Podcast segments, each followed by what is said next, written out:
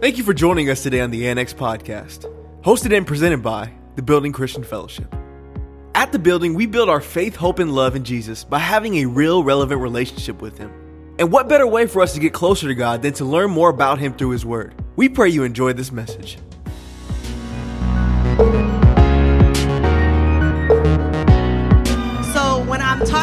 Mama Betty, because I'm gonna talk about her today, y'all gonna feel me. Y'all gonna feel me because I'm about to I'm about to talk about Mama Betty today. I started to title this message "That's Good, John," but I decided not to. I'm like, no, no, no, we're not gonna go that far. But listen, if you guys were back in the phase one days and you guys know Mama Betty when she was running around here large and in charge, you would know she was here during the worship and the, during the praise and the worship. Hallelujah. Hallelujah. You guys know it? I think Lil Jon went to our church for a little while because you know what? He did the yeah. Okay. He got that from her. He sat in on a couple of our services and he was like, you know what? I feel like I can market this. And he did. But he didn't come back to say thank you. But I am so thankful for that vocal woman of God that gave Lil Jon, made put him on the on the map. You know, James 5 and 16 says, Confess your faults one to another and you will be healed. I need some healing today. And I just want to let you guys know that when we first started the ministry, my mama would get on my last dangling by a string nerve. Like, I'd say, like, Mom, seriously, like, do you have to be like that loud? Like, you got to be a 10. You can't just bring it to a five. I mean, every service, you got to like yell and just act the fool, like the whole service. Like, seriously, like it's that serious to you. And, you know, and like I said, confess your faults one to another, okay? Because I'm, I'm, I'm confessing, I'm getting some things off my chest here because I need some healing. And like clockwork, each time she's like, ain't no rocks crying out for me. She said, You know, my God's been too good for me to sit on his praise. Do you know where he's brought me from? And I'm telling you, every time I brought it up, it was like poking an angry bear that was just waiting to defend her praise. Because I believe she knew that a lot of people didn't understand her praise. Because maybe people didn't know where she's come from. But you know, when you've been a place, you come back a little bit different. Never forget that people are a privilege, they're never a promise. People are a privilege. Whether it's your mama who is getting on your last dangling nerve, she is a privilege. She's not a promise. God says, I'll be with you to the ends of the earth. I'll never forsake you and never, I'll never leave you or forsake you. But your mama, she may not be with you always. Your dad, she may not be with you always. Your grandmother, she may not be with you always. People are a privilege. Never forget and never ignore or dismiss the privilege that you have in your life. So I'm so thankful for all of you that get to enjoy and bless and love on your mamas today. Please, please, please bathe and bask in that privilege today. You know, at the time when I was complaining about Mama Betty and her loud, obnoxious praise, I didn't know uh, Jesus the way that she knew Jesus. You know, I didn't share some of the same experiences that she shared with him. I respected her Jesus. I respected her God, especially when she dragged me to church every Sunday, every Wednesday for Bible study, every prayer meeting where they want to pray for everybody and the ants and the roaches and the spiders and the and the napkins. Lord, please help us get the napkins. I mean, like, I was there and I respected their God, but I didn't know their God. Do you get what I'm saying? There's so many times we hear stories about being dragged to church with mama, being dragged to church with grandma, and we're like, why? And I think back to those days, and some of the reasons why we react the way that we do is because we don't know the Lord the way that they do. The Bible says that the fear of man is a snare. You know what that snare is? I believe that snare is a snare for our praise. I was creating a snare, I was creating a trap for her praise. But every time I brought it up to her, she'd be like, You ain't catching me. Hallelujah. Ha! Yeah. Every Sunday, I'm like, She ain't even brought it down two decimals. I think she got louder. She knew. She's like, You ain't, you ain't gonna capture or, or, or, or trap my praise. My praise belongs to the Lord and not to you. I don't care how much it disturbs those stagnant Christians Last week, Pastor John preached a great message. When he started off the message, he talked about, he said, and then worship happens. Trials and tribulations, hills, mountains, and valleys, low places, dark places, pits, and all kinds of things that you don't want to uh, get uh, uh, entangled with. And then the and then Pastor said, and then worship happens. And when he said that, I wrote this down because I knew I wanted to share this today. When he said that, it made me think of Paul and Silas in the prison. The Bible says that everybody was chained. Everybody was chained. They was chained, everybody was chained. And not like somebody was like less chained. Everybody was chained. They all had the same problem. They all, they all had the same uh, inconvenience. And then worship happens. That's what I saw when Pastor John said that. He said, it's, it's, like, it's like everybody is in this toil of 2020 and everybody got a sad song. Everybody got something that happened to them. Everybody's mad or offended about something or somebody. And then worship happens. And then all of a sudden, you become free. And not only are you become free, but you, you, get, you get people free around you. Why? Because and then worship happens. I saw it in the spirit as he said it. It's like, it's something about when somebody will get up off of their praise and praise their God and not allow the fear of man to become a snare or trap for their praise. And then worship happens. And then after worship happens, here comes freedom. And then after freedom happens, here comes healing. And after healing comes, here comes restoration. And then worship happens. And I saw my mom sitting in the pew saying, Hallelujah. I saw her. I knew, I knew she was full of pain. I knew she was barely able to breathe, but she'd say, Hallelujah. But she'd it as if like somebody was like grading her. I mean, like she didn't just do the hallelujah. Because I'm breathing. No, she like, hallelujah. It was like from the depths of her soul. And then all of a sudden, it's like she walked out of church better than she walked into church because when she walked in, she was bound and chained to her illness and her disease. But when she lifted up off of a couple of hallelujah, all of a sudden the chains begin to fall. Then comes freedom, then comes healing, then comes restoration because the fear of man will not be a snare for her praise. Hallelujah. I wish I knew then what I know now. Because if I had, I probably would have went back with her and be like, come on, girl, hallelujah.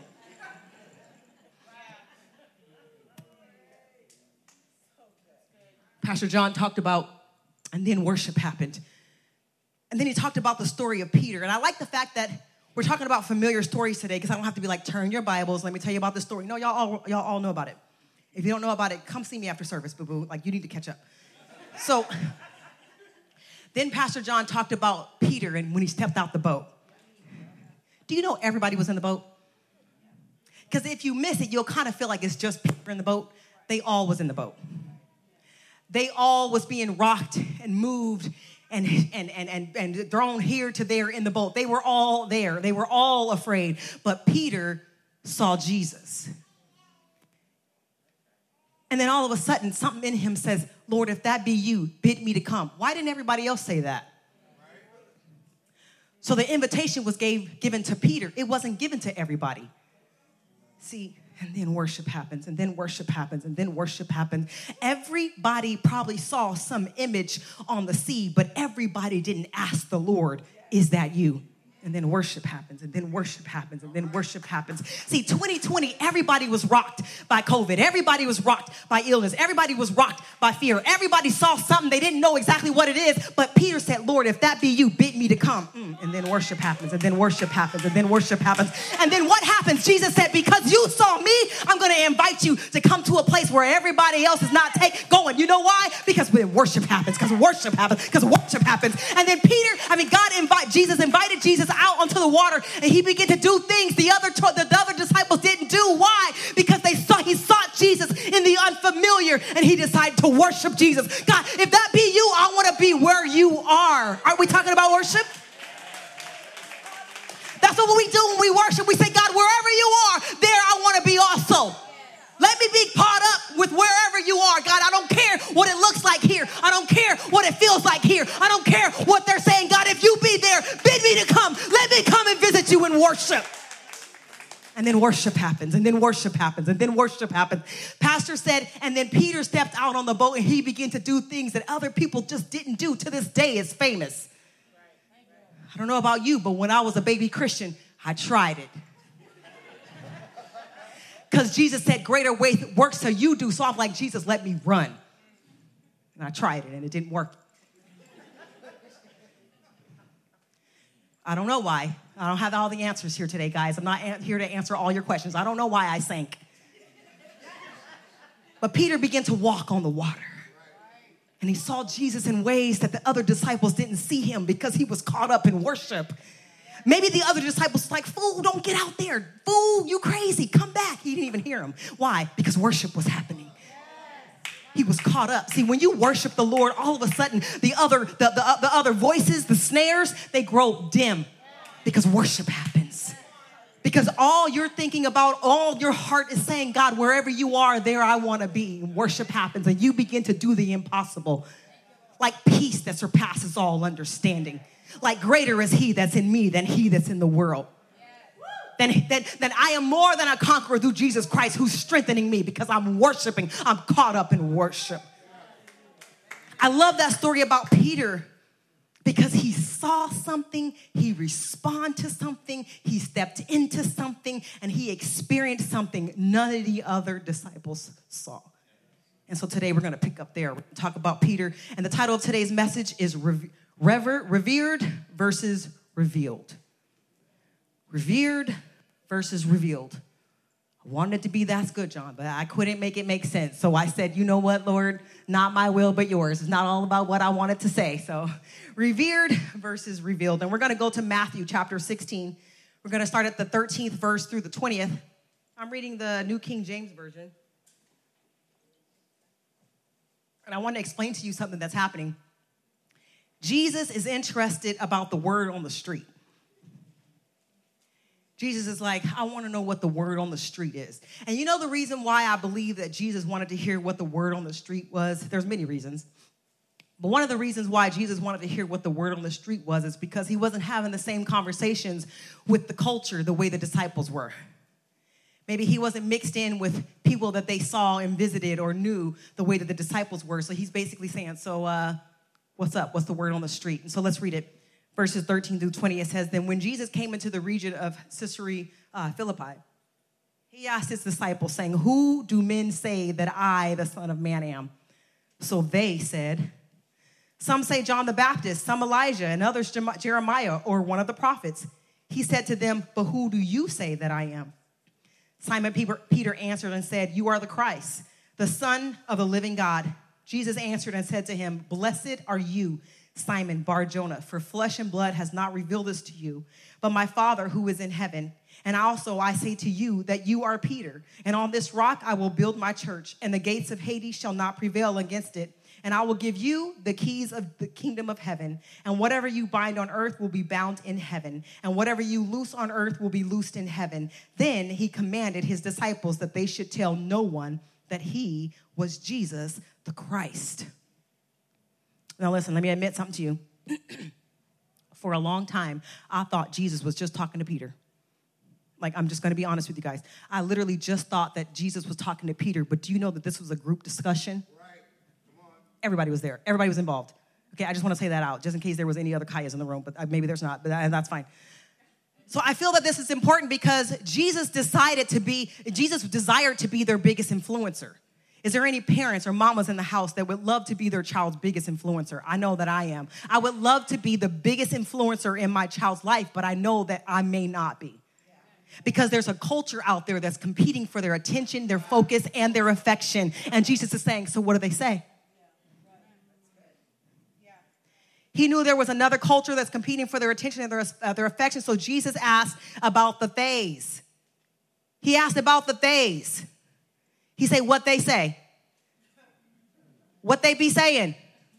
What they say. And then what they say. See, you got to be careful when you take the temperature of the days. because the days can come back with some pretty crazy stuff, you guys. Like when you say, oh, you know what they said? What did they? Uh, no, I don't want to know what they said because I'm not sure I can hear it yet. Sometimes sometimes if you aren't rooted in the word enough, you can actually get a little confused by the days. We got Hebrew Israelites, we got Jehovah Witnesses, we got Buddhists, we got Unitarians, we got all kind of different people of the days telling us what Jesus Christ is or is not. Before you ask about the days, you need to ask about the you. Instead of recanting and telling me what they say, tell me what you say. There's always a conversation with the days, and they always got something to say, and they always got an opinion, and they always got an epiphany or a hypothesis on what they believe that it is. But you know that you need to know Jesus for yourself. This sounds like a conversation that I have all the time with my children, but do you know Jesus for yourself? What's your friend saying? What they say? What they say? What your friends say? What do you say? Who do you know? Who do you serve? Who do you follow? The same way we need to be grounded in the, in the Lord for ourselves, so be it. We also need to make sure our, our children are grounded in the Lord for themselves. Don't let the days take out your faith, your hope, and your confession of the Lord Jesus Christ. The disciples answered back with all kind of stuff about the days. They say this. They say John the Baptist. Some of them of the days said Jeremiah. Some of the days said Elijah. Some of the days, the days was saying a lot, but the days was missing it. But it wasn't until Jesus asked about the you that the room grew silent. Now, I'm not sure, but I like to, to, to speak and preach in humility, but that probably would have been me. Because, first of all, one thing I know about Jesus is he's like, you know, like he asks a question a certain way, and it's like you can be like, oh, well, I think I know the answer, but then he's like, no, that's wrong. I mean, like Pastor John does it all the time. He'd be like, oh, anybody know what righteousness is? I'm like, yeah, he's like, no, that's wrong. Oh, okay. So maybe they grew silent because they were like, okay, I gotta really get this right. But when it came to the you, everybody grew silent. But when they asked about the days, everybody had an answer. So after a little period of silence, Peter answered up. The same guy that walked on the water, the same guy that saw Jesus out there, the same guy that said, Hey, wherever you are, let me be. So Jesus, I mean, so Peter answered and said, Let's well, let's read it. Let's read it in verse uh verse uh verse 16. Peter said, Simon Peter answered and said, You are the Christ, the Son of the living God. Hold on. Hold on. Why was Jesus so excited that Peter would answer that way? Sometimes we, we see uh, in, in, scriptures that Jesus was, in, was interacting with people all the time. Nicodemus, the rich young ruler, all of them. They came to him and they tell him about their big long resume and stuff, and Jesus was like, I'm not impressed. But here it is, Peter answers back, and Jesus is like, Eureka! I mean, he probably didn't say that, but he was probably thinking that, like, jackpot. Jesus got excited when Peter answered this way. Peter was, Jesus was thinking, he's getting it, he's got it. Not too many things excited Jesus the way that he got excited when Peter answered this way. And this conversation strikes Jesus in a way we don't see him often doing all throughout the gospel. And then Jesus says something very profound. He said, Flesh, flesh and blood has not revealed this to you, but my Father, which is in heaven. Now, see, if you're reading the scripture, you can easily read over this part and you'd be like, whatever, flesh and blood has not revealed this to you, but my Father in heaven. Like, don't you think that's weird? Don't you think that's weird that they're traveling with Jesus the Christ for a lot, I mean, for years? For a long time, and it never crossed their mind that he might be the Christ, that he might be the Messiah. That Jesus would be excited that Peter would answer in this way. They didn't see the dude cast out demons. They didn't see this guy heal people. They didn't see this guy turn a little boy's lunch into a buffet, a, a, a JJ North for everybody. And it never struck them as odd that this might be the Messiah. This was a big deal. Let me tell you why this was a big deal. Because the Holy Spirit was not yet given to the, er, to the, to the church. The Holy Spirit had not yet come. Now, for some of you, maybe you need to come on Tuesday nights and be in Bible study. Listen, the, the Holy Spirit is a big deal.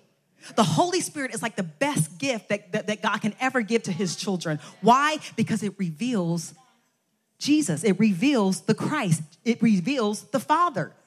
So we have these people that are operating on sheer word knowledge, right? Which is great, but how do many know that I'm not ashamed of the gospel of Jesus Christ, for it is the power of God unto salvation. We're talking about people that knew the word but had no power. That's how we have Sadducees and Pharisees and Sadducees seeing Jesus and completely missing it, but they know all the word. But yet they're on the wrong side. So here it is. Jesus is super excited about Peter's answer. John 16, 12 through 14, it says this I still have many things to tell you, but you cannot bear them now. You know why you couldn't bear them now? Because the Holy Spirit hadn't yet come, which means you don't have room in your mind and your heart to receive it. You won't understand it. Verse 13, however, when he, the Spirit of truth, has come, he will guide you into all truth, for he will not speak on his own authority, but whatever he hears, he will speak, and he will tell you things to come. He will glorify me, for he will take of what is mine and declare it to you. All things that the Father has are mine, therefore, said that he will take of mine and declare it to you. So Jesus is saying, This is a big deal. Peter just called me the Christ outside and the, and the absence of the Holy Spirit being here on the earth. I believe the same way a parent gets excited because a child gets up and says this moving speech about how much their mother has, has blessed them. Or maybe a child gets up on Father's Day and a son tells a dad how much he's impacted his life. All of a sudden, you're like, oh my gosh. I've been toiling, I've been praying, I've been leading the best way that I can. I've been speaking the word over you. I've been performing the word right before your eyes. And all of a sudden, I think they might be getting it. And Jesus was having this moment. And I believe that this was a blessing unto the Lord because I believe that it was a gift from the Father. Like, just keep going. The church is on its way. Just keep going. The Holy Spirit is on its way. Just keep going. You shall be revealed as Christ. Just keep going. Jesus saw a baby plant peek its way through the hard and barren ground that he'd been toiling for I don't know how many years. After years of watering and speaking over it and laying your life down over it over and over, over again, here we see Jesus excited because they're finally looking like some increase. Are there any parents in here? Raise your hand if you are parents of teenagers. God bless you. May his favor be upon you in a thousand generations. Yes, God bless you. Years and years of talking to your children about Jesus. Years of trying to make sure that your life was laid down in a way that it will reveal the Christ in you.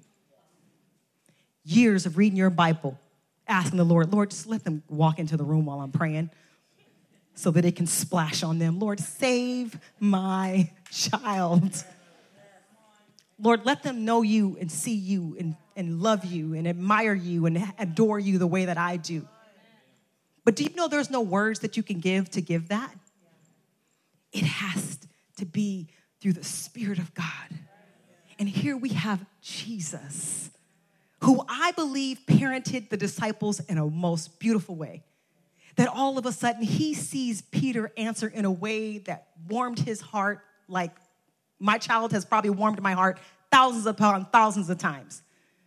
When they say, Mom, I look up to you, or Mom, whatever. I'm, I'm just, I'm baiting for compliments today because it's Mother's Day. So I'm just gonna try to just throw out a bunch of stuff I want them to say to me later. But Jesus was blessed because here it is. It looks like increase. More than I desire to win the lottery, more than I desire for my kids to be some famous doctor or whatever it is that the world might say might say looks like a successful child, I want my child to know Jesus. I want my child to know them. Like, not just know them on the outside, not just check the box if I went to church, but know them in a way that they will position their entire life to please Him. And I believe it was Jesus' life, the way he lived, that testified of who he was to Peter. Maybe the other disciples didn't see it. So let's read verses 16 through 17 one more time. I have to scroll back up. One more time, verses 16 through 17. He says, You are, and uh, Simon Peter answered and said, You are the Christ, the Son of the living God. Jesus answered and said to him, Blessed are you, Simon Bar Jonah, for flesh and blood has not revealed this to you, but my Father who is in heaven. And then he said, And I also say to you that you are Peter, and on this rock I will build my church, and the gates of hell shall not prevail against it and I will give the kingdom of heaven, and whatever you bind on earth shall be bound in heaven, and whatever you loose on earth on, on, uh, on earth shall be loosed in heaven. Amen. Listen, listen, listen. Jesus, after hearing Peter's response, was so excited that he blessed Peter in a way that only he could do. He blessed Peter by not just saying, Oh, good job, but he says, You know what? Because you saw me in a way that other people didn't see me, all of a sudden I'm gonna change your name. Because maybe for you, Simon represented the old man that used to be cussing on the boat anytime somebody tried to cut him in the fish line. I don't know. But from this day going forward, your name shall be Peter.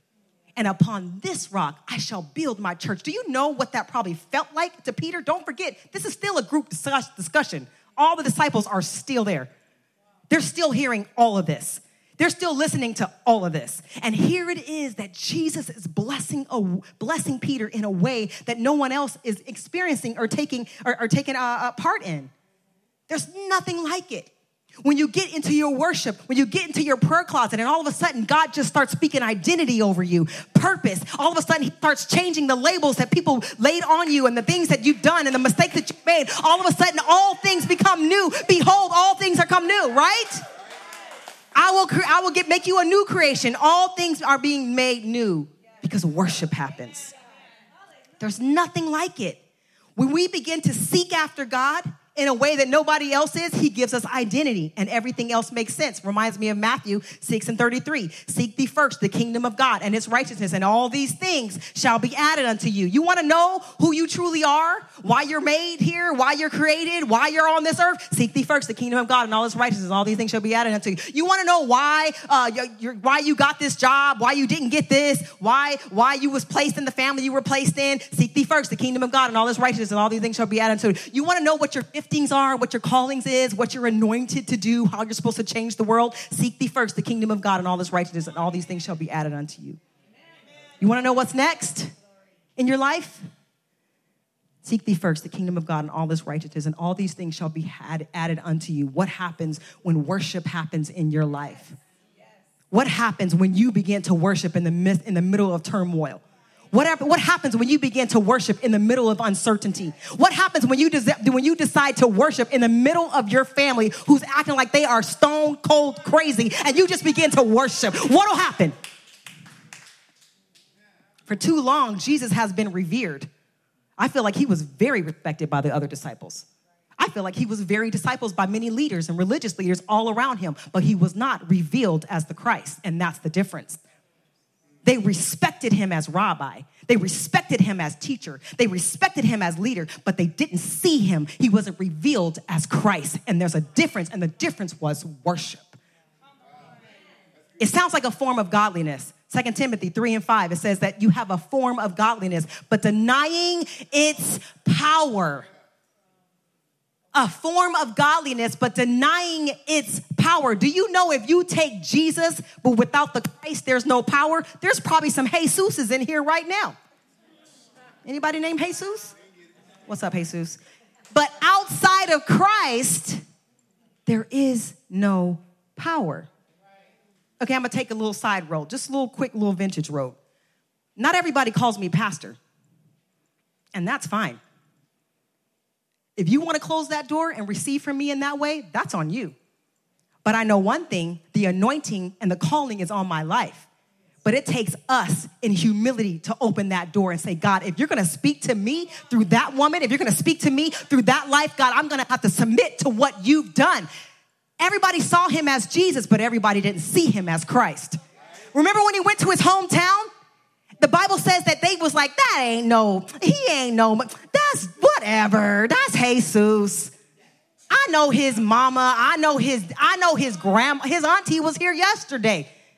And do you know what the Bible says? The Bible said that a bunch of people was left unhealed. A, best, a bunch of people were left unchanged. A bunch of people were still left in chains. Why? Because they saw him as Jesus, but they didn't see him as Jesus the Christ. When we have a form of godliness, but we deny the power that God has placed in your life, it's on you that you're not growing. The Bible says that they that are planted in the house of the Lord will flourish. If you're not flourishing, maybe you need to find out what you've shut your door to. Because God's spirit is here, God's power is here. Maybe you're just calling him Jesus. Maybe you need to change your language. Jesus Christ, I submit to you. And whoever it is that you're placing in my life to speak to me. Don't be one of those people that are left unchanged. James 2 and 19, it says, You believe that there is one God. Well, you do well. Even the demons believe and tremble. Do you understand this? Do you understand the words that are Do you understand this? That nobody's negating Jesus. Nobody's gonna tell you that he didn't exist. Nobody's gonna tell you and try to erase it because he's too big to erase. He's too mighty to try to do away with. Do you know even the demons know who Jesus is? It's not about knowing, it's about allowing him to be revealed in your heart. And that is the difference. Do you know a form of godliness is the new normal? We've all been talking about this new normal.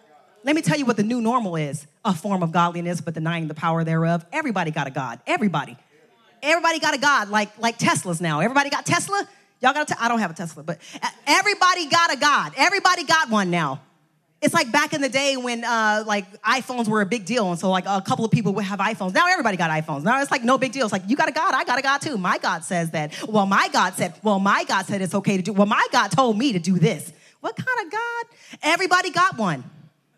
A form of godliness, denying the power thereof, is the new normal. Everybody has a Jesus. It's just not Jesus the Christ. So who do you say that I am? Who do you say that I am? Don't tell me about the things. Don't tell me what they're saying in the social media. Don't tell me what they're saying on, on your podcast. Don't tell me what they're saying in your book. Don't tell me about the days. Tell me about the you. Because that's what's going to make all the difference in the world. Because the form of godliness is the new normal. Everybody, yeah, I love God. I love God too. My, I mean, my kids, the moment anybody would say Jesus like one time or God, heaven be like, Justin Bieber is saved or, or, or R. Kelly saved. He said God. He said it, mom. He said it. He's Christian. A form of godliness is the new normal. Be careful about the days. Outward behavior with no internal renewal. It's like everybody knows when to slip the hand up. Everybody knows the Christianese language. There has to be something different about you on the inside. There has to be something revealed in your heart to make you different than all the rest of the days. Second Corinthians 5 16, it says, In Christ we become new creatures. Old, crusty thinking, yeah, it's passed away. That's done. That's like old stuff. Yeah, first, second Corinthians 5 17. Old appetite, all appetite, all appetites, all old desired, it's all passed away. Why? Because you're not just new and have a form of godliness on the outside, but you're new on the inside. God has been revealed in your heart the revelation of Christ changes everything. We got to be careful checking ID for Jesus at the door. We need to check for Jesus the Christ. Jesus' whole purpose was to come and be the way so that God could be revealed in the hearts of men. The same way John the Baptist made a way for Jesus, is it also safe to say that Jesus was making the way for Holy Spirit to come? It was John the Baptist, he had a work, and then Jesus, he had a work, and then Holy Spirit came, and he's doing a work still to this day. But he couldn't do his work unless Jesus did his work. Do you get what I'm saying? So Matthew 11, 27, it says this, all things have been delivered to me by my Father, and no one knows the Son except the Father, nor does anyone know the Father except the Son, and the one to whom the Son wills to reveal him. Peter said, You are the Christ. I'm trying to sh- prove and, sh- and talk to you guys about how big of a deal this is. Do you know the meaning for Christ means the anointed one's anointing? The anointed one's anointing, Christo. Uh, uh, the, the, the, the Greek word is like Christos. Uh, the anointing is an oil, it's a substance. So if you were to anoint something, you would pour the oil on it. So if something is happening to cover or to, to drape or to touch and to, uh, and to cling to, to tether to something. That means that it's anointed, like a, a salve or, or a balm. It's like something that, that, that, that, that clings to your skin or clings to whatever it is that you're placing it on or pouring it on or, or stepping into. Nothing is anointed unless the oil comes first. Listen, nothing is anointed unless the oil comes first. When there's no anointing being applied, put upon, placed on, or stepped into, Jesus was excited because Peter knew that he was Jesus, the anointed one. There was plenty of other Jesuses in that day, just like there's Jesuses around here. There was plenty of other Jesus around there, but Peter saw that there was a distinct difference between this Jesus. He is Jesus the Christ. Christ isn't a name you just go around loosely calling people. You don't just be like, what's up, Kaiya Christ? No, we don't do that. No, because the anointing, it, the Christ means the anointed one. You won't find people calling one another Christ. There were many other Jesuses, there were many other rabbis, there were many other gods, there are many other kings, there's many other kingdoms, and there are many other religions to this day.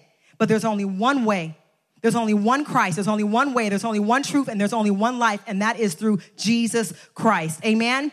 And it has all been established through Jesus Christ. Let's read John 3 16 through 18. It says, For God so loved the world that he gave his only begotten Son that whosoever believes in him shall not perish, but have everlasting life.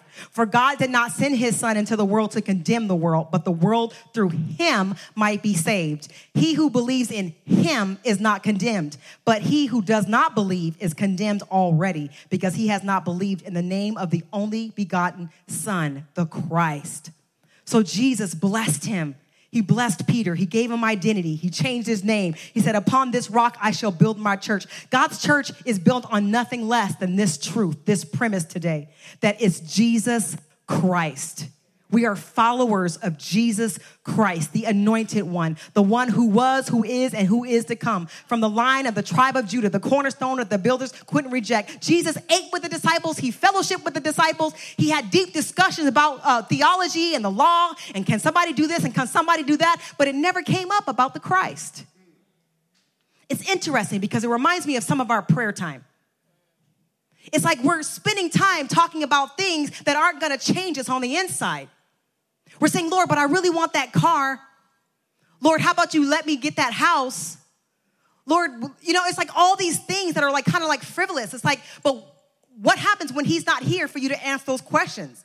Never had they seen him as Christ, the rabbi, Jesus Christ. And in verse 20, he commanded them to not say anything about him being Jesus Christ. Now, that's one of the places that I think is very odd, don't you think?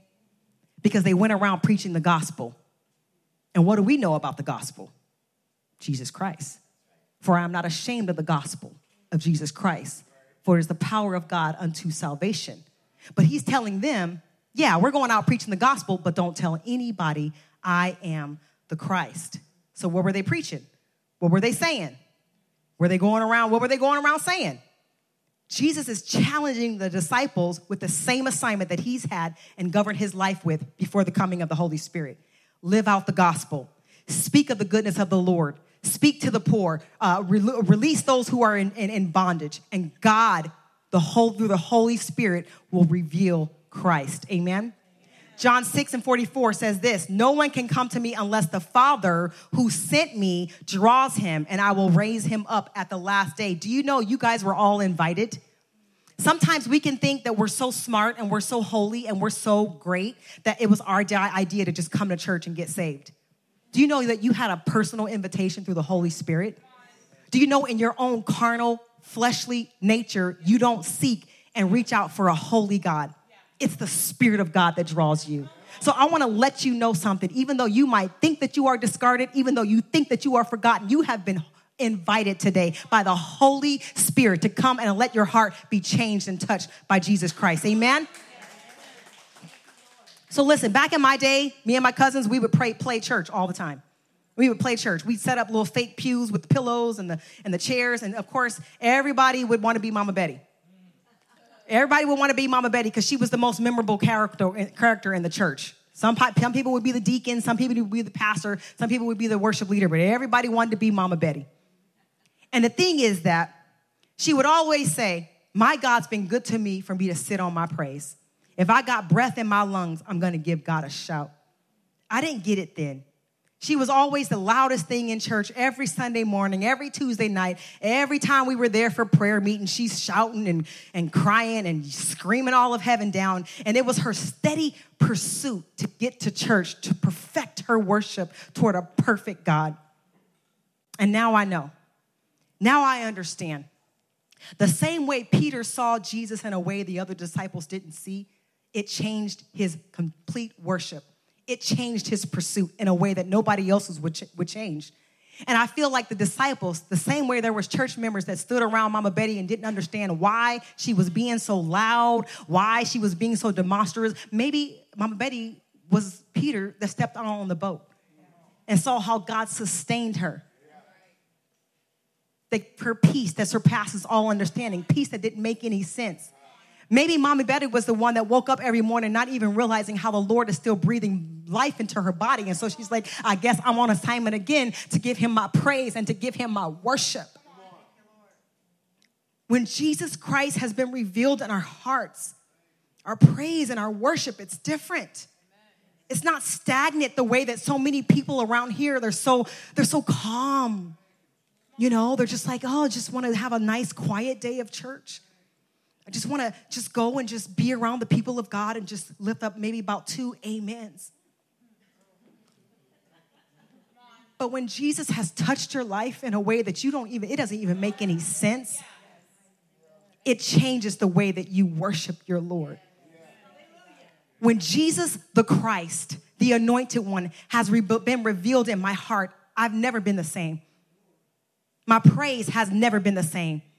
You can still see the residue, the shininess, the, uh, the residue of the oil on my life. I know where the Lord has brought me from. I can still see the oil on the life of my daughter who was 18 months old when the doctor told me she wasn't gonna make it. I went to that prayer room and I prayed all of heaven down. The doctors looked at me and said, We can't help her. She's gonna die. Her lungs are full of infection. I said, But if I can just get to my father, do you know the very next day there was life in her face? She's been, she's been fine ever since.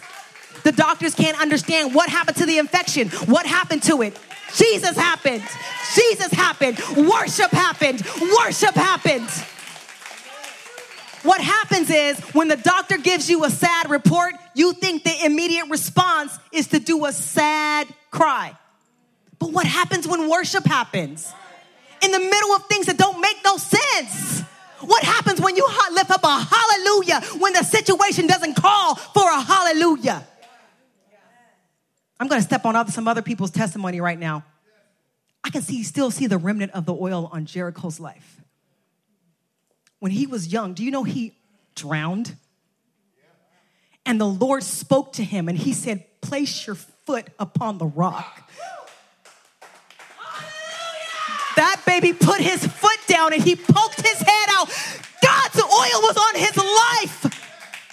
What happens when worship happens in the middle of a dying situation? Your praise and your worship, it changes when you come on the outside of it. I can still see the residue of oil on Pastor John's life. That every time he gets up, he makes excuses on why he can't form sentences correctly or, or why he's twisted his words back and forth when he doesn't have to make any excuse. It's the residue of the oil on his life. God's been revealed in my heart because of that. What happens when worship happens in the middle of a dying situation? I'll never forget when he was in the hospital and he couldn't even say his name. The nurses were calling me for him, and he's on the phone. He's trying to communicate to me, and I didn't know what he was saying. And I'm like, babe, I'm sorry, I don't know what you're trying to say. And there were people at my houses, God bless the, the Johnsons, were coming to comfort me. But there were times I'd go up and I'd leave and I'd go to my room and I'd get in my bathtub. For whatever reason, my bathtub, that was the threshing floor, y'all. in the bathtub. I'd step into the bathtub, you guys, and I'd meet Jesus and I say, Lord, I know this situation don't make no sense, but I'm going to lift up a hallelujah to you anyhow.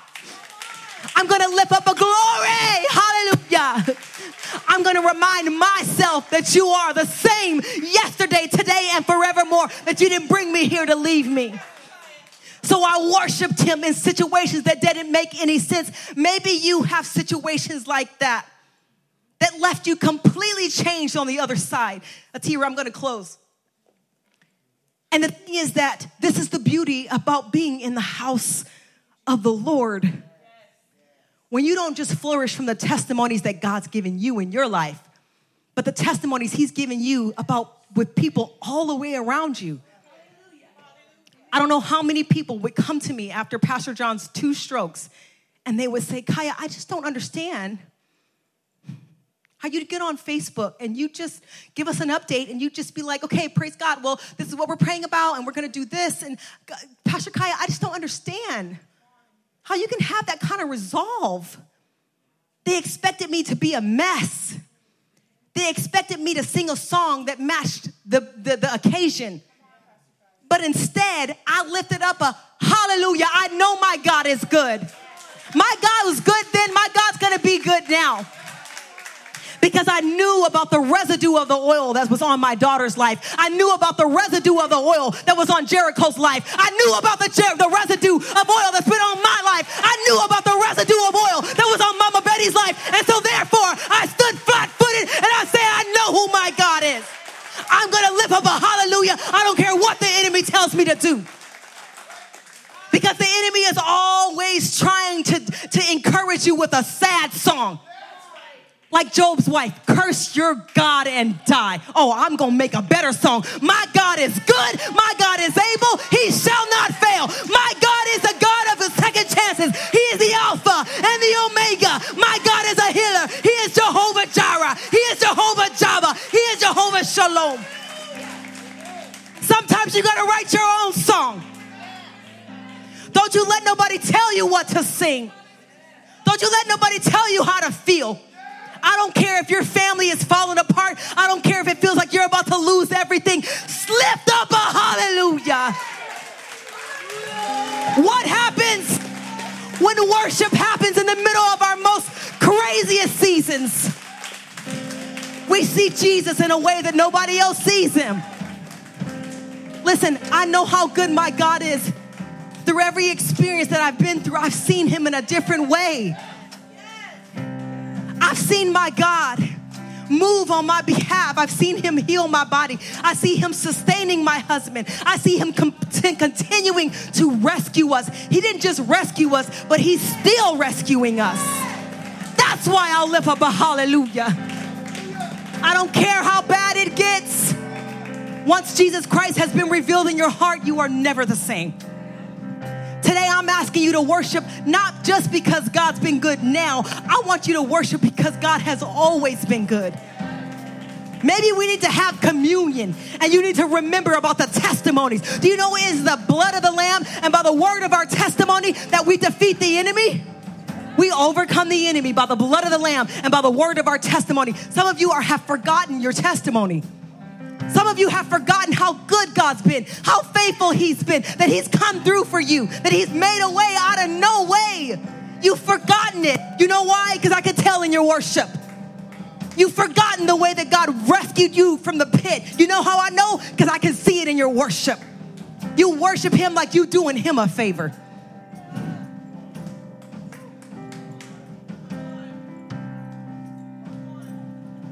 No. Paul says, I will be even more undignified than this. When people have been to places of despair and hardship, the death and the valley, do you know it changes you when you come out on the other side holding the hand of Jesus? It makes our worship peculiar. But because people can't place their experiences with what you're doing. And it doesn't matter. You know why? Because the fear of man is a snare. No longer will I allow somebody to trap my praise of my holy God. No longer will I care about what somebody says about how loud I'm shouting or how about how furious I'm worshiping and dancing before the Lord. Christ has been revealed to me, and I am not ashamed of the gospel of Jesus Christ, for it is the power of God unto salvation Mama Betty's life revealed that to me. And unfortunately, more so now that she's gone home, she's still teaching me. She's still leading me in worship. Sometimes I sit and I just I'm just full of tears because I'm thinking about how much stuff she pushed past to still raise up a hallelujah that disturbed all of hell. Because she still left up a hallelujah that disrupted all the stagnant places in my heart. It irritated me. It irritated every religious spirit that was in the church. But when you come on the other side of hardship, you don't care. By way of osmosis, I did not encounter the Lord. It was in my experiences where Jesus was revealed. It was in walking hand in hand with some of you and your experiences that Christ was revealed in my life. And Jesus said, Upon that truth, upon that rock, upon that premise, I will build my church. God has built this church not because we're all here together, but upon testimony, upon testimony, upon experience, upon experience of how God has been revealed in our life. Jesus said, That's what I'm gonna build my church upon today. And so today we're standing on the foundations that God has been good, He has been faithful, and forever He shall be. Amen. Amen. That's all the time we have for this episode of the Annex Podcast. But we encourage you to get connected with us by downloading and using our TBCF app today. Or you can visit our website at tbcf.life. That's tbcf.life. Until next time, thanks for stopping by to the Annex Podcast.